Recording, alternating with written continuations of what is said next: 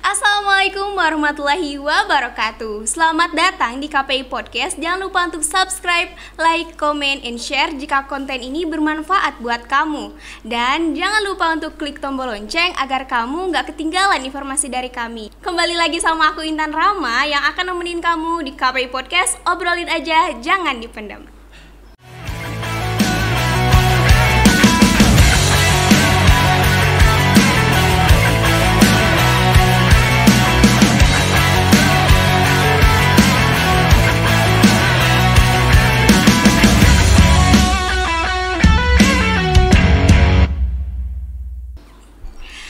Kali ini aku kedatangan salah satu bintang tamu yang memiliki tagline Tukang buku nyamar jadi penulis. Siapa lagi kalau bukan Kang Mukni Pancaniti.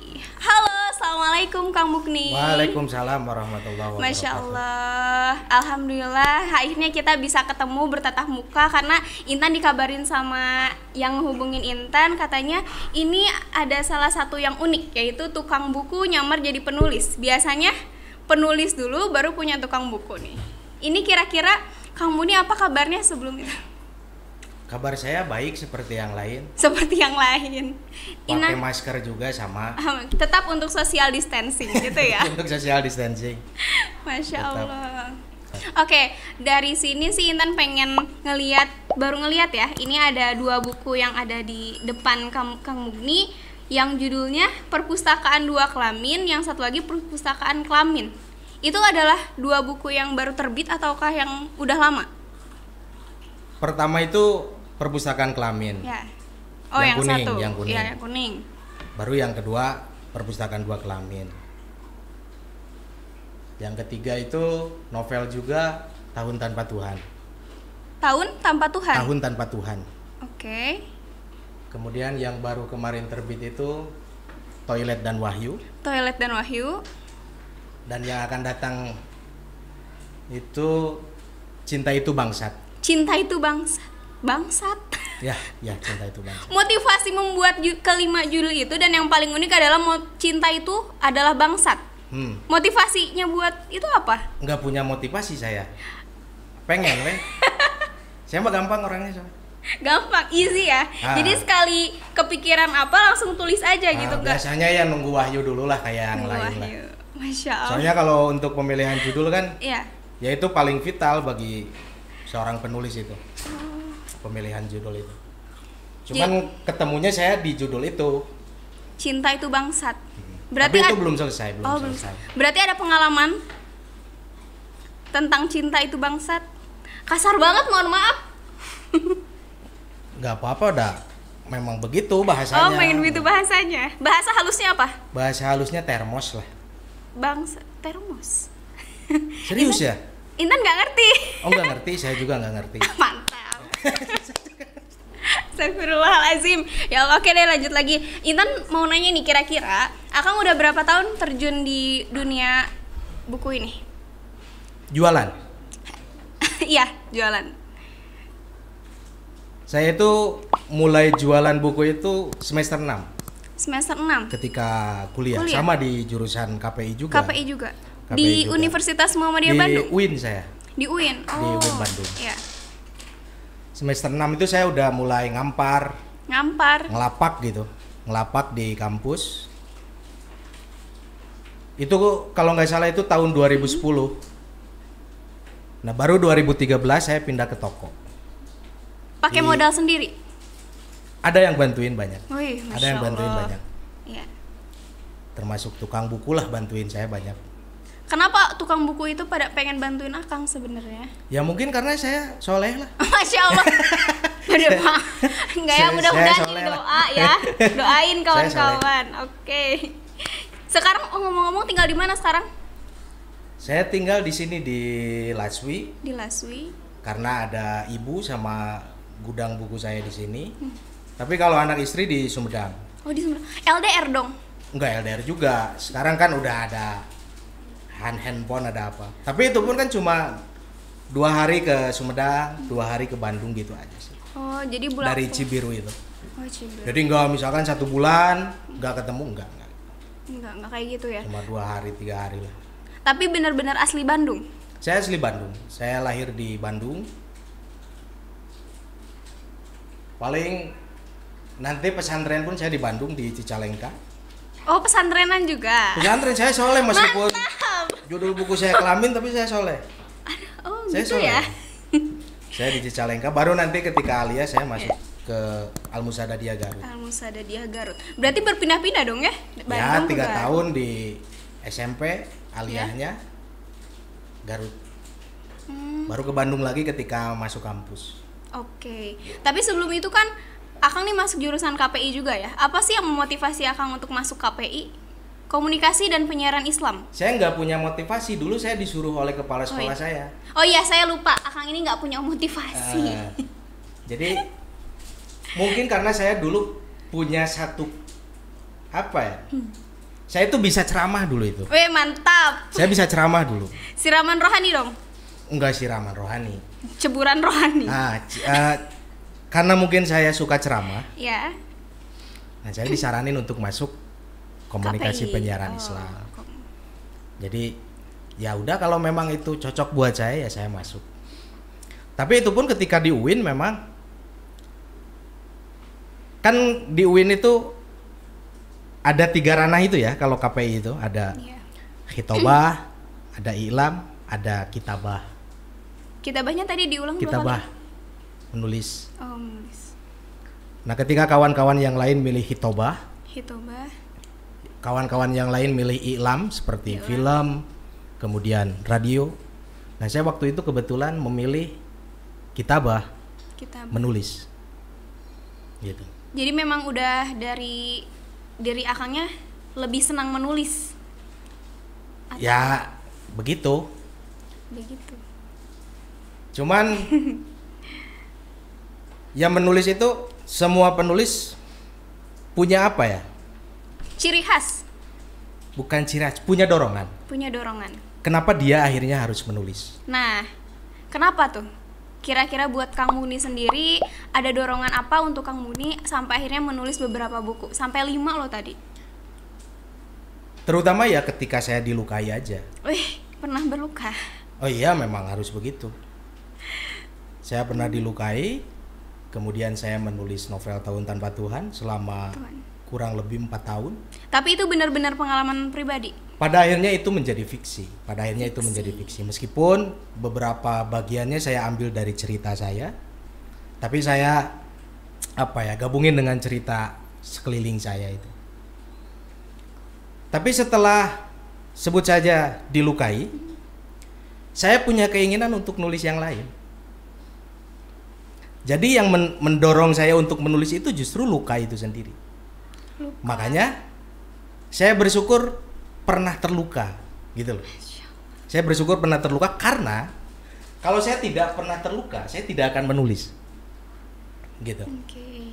Ya bebas. Nanti si pen- penulis-penulis ini dilukai tidak hanya oleh cinta. Ada yang dilukai oleh agama mungkin. Ada yang dilukai oleh politik mungkin. Gitu. Oke. Cuman luka ini biasanya menjadi dorongan terbesar untuk seseorang menulis. Luka. Ya, Kira-kira luka yang terbesar yang Kang Mugni alami itu apa? sekarang atau dulu? Oke dulu dari penulisan. Kalau dulu ya seperti anak-anak muda yang lain gak jauh dari cinta. Cinta. Eceng. Oke. Kalau sekarang? Alhamdulillah enggak. Tapi sedang menulis cinta Itu bangsa. itu bangsa. Berarti melihat sisi sudut pandang kaum muda kah ataukah seperti apa? Sudut pandangnya. Saya cinta itu bangsat itu belum apa ya? Saya cuma udah nulis beberapa bagian dan saya nemu judulnya. Tapi untuk keseluruhannya saya nggak tahu bahwa ini nanti akan ngomongin apa. Karena biasanya saya kalau menulis itu nggak guluyur. Ngeguluyur. Saya nggak pernah konsep gitu. Oh. Misalkan ketika bikin perpustakaan kelamin satu, perpustakaan kelamin dua, saya itu nggak pernah bikin kerangkanya dulu, plotnya akan begini, begini, begini. Karena ide itu ternyata datang ketika saya menulis. Jadi menulis dulu, Baru, ide. datang. Oh gitu Bukan ya. ide dulu atau ngumpulin dulu ide, lalu kita menulis, nggak gitu saya. Saya itu menulis dulu, nanti di tengah-tengah menulis, ide itu bermunculan. biasanya aku kalau misalnya nulis tuh idenya dulu baru nulis kalau nulis dulu mentok nih Intan idenya Tapi, tapi, ada banyak yang begitu juga. Ada banyak yang ide dulu, Iya. dia udah ngumpulin ide besar, baru dia tulis tulis. Ada yang begitu. Tapi filosofi perpustakaan kelamin ini apa karena menurut Intan kayak perpustakaan kelamin itu sesuatu organ tubuh yang ada di manusia Mm-mm. jadi aku aku ini nggak ngerti maksudnya tuh ya makanya memang harus baca. disuruh beli oke usah nanti beli aku lah. dikasih nanti Nggak usah belilah. Nanti ada kawan-kawan yang udah baca suruh nerangin aja. Oh, suruh nerangi. Oke, tunggu ya. Oke, kayak gitu ya. Hmm. Berarti yang pertama itu perpustakaan kelamin di tahun Kalau urutannya, Ya. perpustakaan kelamin itu terbit pertama 2016. Kemudian 2019 saya itu nerbitin tiga buku. Eh, Tahun Tanpa Tuhan, lalu lanjutannya perpustakaan dua kelamin, lanjutan dari perpustakaan kelamin Ya. pertama, kemudian toilet dan wahyu. Toilet dan Wahyu. Judul-judulnya unik-unik banget sih, tapi masya Allah gitu ya. Karena mungkin aku nggak pernah baca, jadi Hmm. kayak s- pertama dengar tuh kayak ah ini buku tentang ranah dalam sudut apa gitu. jadi tentang kehidupan aja ini, atau Kan agama eh, atau apa? Kalau perpustakaan kelamin memang lebih fokus kalau disebut cerita bagaimana seorang anak ingin membangun perpustakaannya dengan cara menjual kelamin. Dalam arti sesungguhnya, Dalam arti sesungguhnya. bukan metafor ya. ya. Ini benar-benar jual kelamin untuk membangun sebuah perpustakaan. Hanya perpustakaan kelamin. Oke. Cuman di buku ini karena saya tukang buku, karena Ya. saya tukang buku. Ada banyak hal tentang dunia perbukuan yang ingin saya sampaikan di sini. Makanya di buku ini itu begitu banyak tentang ini cerita novel, tapi di dalamnya itu ada banyak diskusi tentang sejarah buku misalkan. Bagaimana dia diciptakan, dari apa bahan dasarnya untuk pertama dulu itu pertama itu bahan dasarnya apa termasuk bagaimana kita punya sejarah tentang penghancuran buku. Dari masa ke masa. Iya. di dunia maupun di Indonesia. Jadi kawan-kawan yang baca buku ini memang selain dia mengikuti alur cerita si tokoh utama yang bernama Haryang ini dia akan melihat atau dia akan mendapatkan banyak eh, pengetahuan tentang buku. Tapi itu di perpustakaan kelamin pertama. Jadi perpustakaan kelamin pertama itu ju- eh, tema intinya itu perjuangan seseorang untuk membaca. Ya, Ya kayaknya Intan harus baca karena Intan eh, nggak berjuang. perjuangan seseorang untuk membaca buku. Oke. Yang kedua, perjuangan seseorang untuk menulis. Perjuangan untuk berarti itu yang Wahyu itu ya? Ini yang perpustakaan dua kelamin. Oh, persoalan dua kelamin. Jadi perpustakaan kelamin, perpustakaan dua kelamin. Oh iya sih. Kecuali tahun tanpa Tuhan itu beda cerita. Beda. Toilet dan Wahyu itu pun beda cerita. Apalagi Toilet dan Wahyu kan bukan novel, bukan cerpen. Itu tulisan-tulisan saya yang dibuat di WC. Seriusan? Serius. Sambil boker. Boker tuh apa? Modal. Iya ya, bahasa bahasa Sundana modal. Eh, Iya, iya BAB gitu ya buang air BAB. besar. Ah, BAB. Boker. Oke, di kedua ini Intan lihat ada gambar cewek sama cowok tuh di situ Intan Intan pikir kalau misalnya pas ngelihat covernya itu perpustakaan untuk pria dan wanita ternyata beda Hmm, ya. banyak yang begitu Di situ. mikir awalnya itu. Mikir oh, Ya karena memang ada yang mikir oh ini perpustakaan tapi isinya kelamin semua. ada yang begitu. Ada juga yang berpikir oh ini buku tentang perpustakaan tapi isinya buku-buku tentang seks. Misalkan Oh, begitu. ada yang berpikir ada yang seperti itu. Tapi ketika menerbitkan perpustakaan kelamin ini banyak yang mencibir ataukah gimana? Ya, ya banyak Pasti lah yang ya. gitu malah banyak. Tapi itu gitu menyebabkan luka juga hingga akhirnya Akang buat buku lagi, nulis lagi. malah. Kalau Termasuk perpustakaan kelamin malah Banyak orang enggak. yang Kalau perpustakaan kelamin enggak saya. Karena udah udah yang awal itu aja pendorongnya itu aja yang pertama itu yang tahun tanpa Tuhan Oh, itu.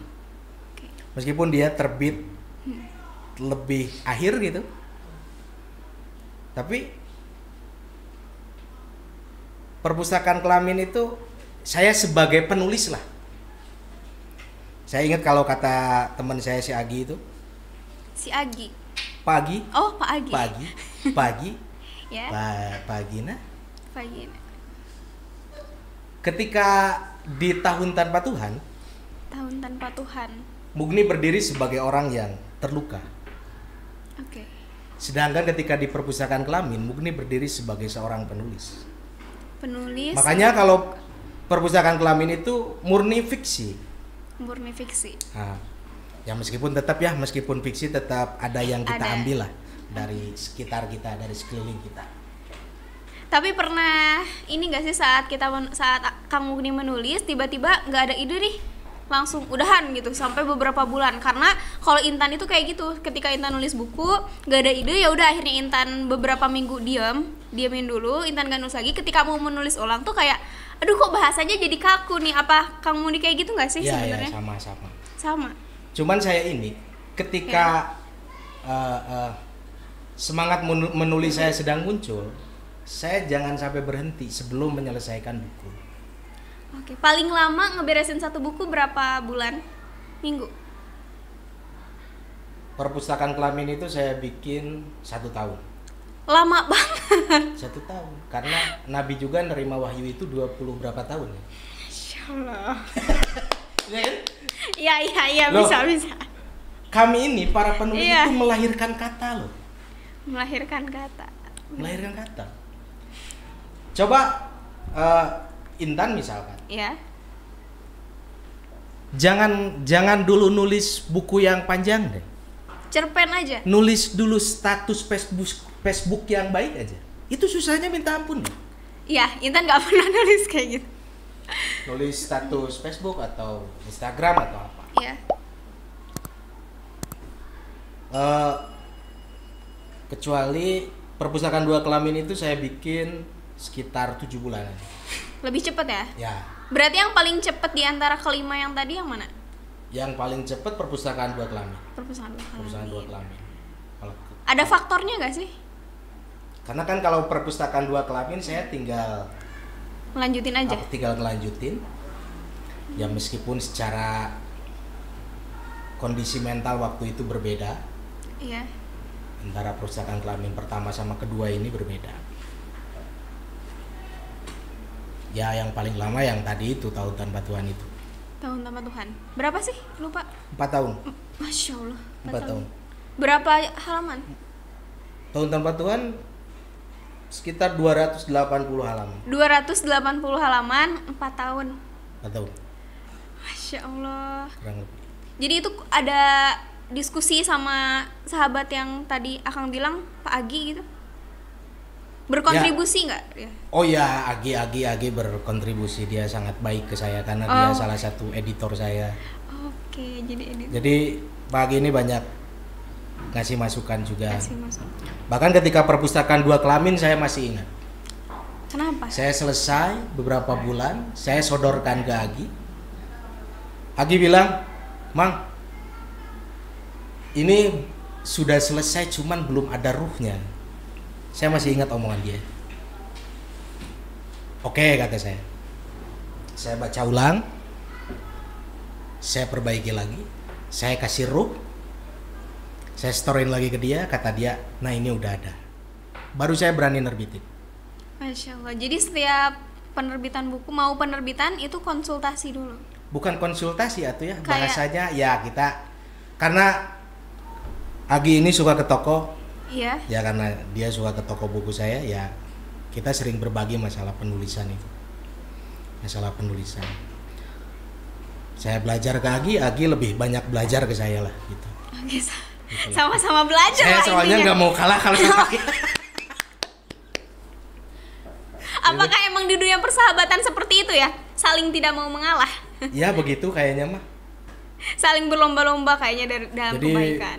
Saya sama Agi mah pokoknya mah pembajak banyak buku. ya. Banyak-banyak buku. Oh, emang Pak Agi punya buku juga? Punya, punya. Buku nikah? Banyak yang nggak tahu.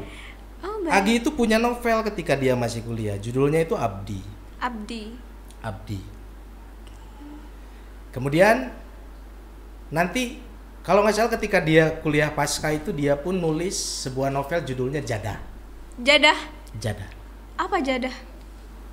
Ya mungkin nama tokohnya Jadah gitu. Oh, Atau mungkin kelakuan Sejadah. tokoh utamanya Jadah misalkan. apa jadah? Ya Jadah Oke, itu oke. haramkor lah pokoknya. Haramkor, oke. Tapi ini dari dari dari lagi ah dari kedua buku ini ya kira-kira yang paling nerbitin paling banyak yang mana? Perusahaan kelamin satu. Perusahaan kelamin satu. Oke. Di sini nggak ada bener-bener nggak ada yang tersakiti, terlukai. Tapi Intan pengen tahu nih sebenarnya waktu pas nulis buku ketiga yang Wahyu itu, Toilet dan Wahyu. Toilet dan Wahyu itu, luka apa sih yang akan pernah rasakan sampai sebegitunya? Nggak ada luka itu. Jadi saya ini punya kebiasaan ketika ada ide, Iya. ada ide melintas di pikiran saya untuk nulis sesuatu, saya itu lari ke WC. saya pegang handphone, Pegang handphone. saya nulis di situ. Jadi saya di dalam WC itu bisa sekitar setengah jam. Ya setengah jam itu satu tulisan selesai. Satu tulisan selesai. Makanya toilet dan wahyu itu ya tulisan-tulisan saya yang saya bikin di kamar mandi sambil Semuanya dari halaman satu sampai terakhir. semua. kan saya Tapi- pilihin memang. Emang niat seperti itu ya? Nggak niat. Jadi ketika tulisan itu terkumpul, Ya. aduh sayang juga kalau nggak saya terbitin. Akhirnya saya terbitin. Akhirnya saya terbitin. Oke, nah dari beberapa buku ini ada sosok yang Akang Mukni kagumin gak sih? Sebenarnya dari misalnya penulis ya penulis-penulis yang lain yang membuat Akang itu kayak aku pengen nih jadi kayak dia gitu. Siapa ya? Diri sendiri kayaknya. Banyak kayaknya mah cuman Oke. ya banyak lah. Banyak. Salah satunya dong sebutin. Salah satunya ya. Iya. Tapi saya kalau kalau menulis itu nggak tahu ya, saya nggak terlalu banyak alasannya. Cuman kalau untuk menjadi tukang buku saya punya banyak alasan.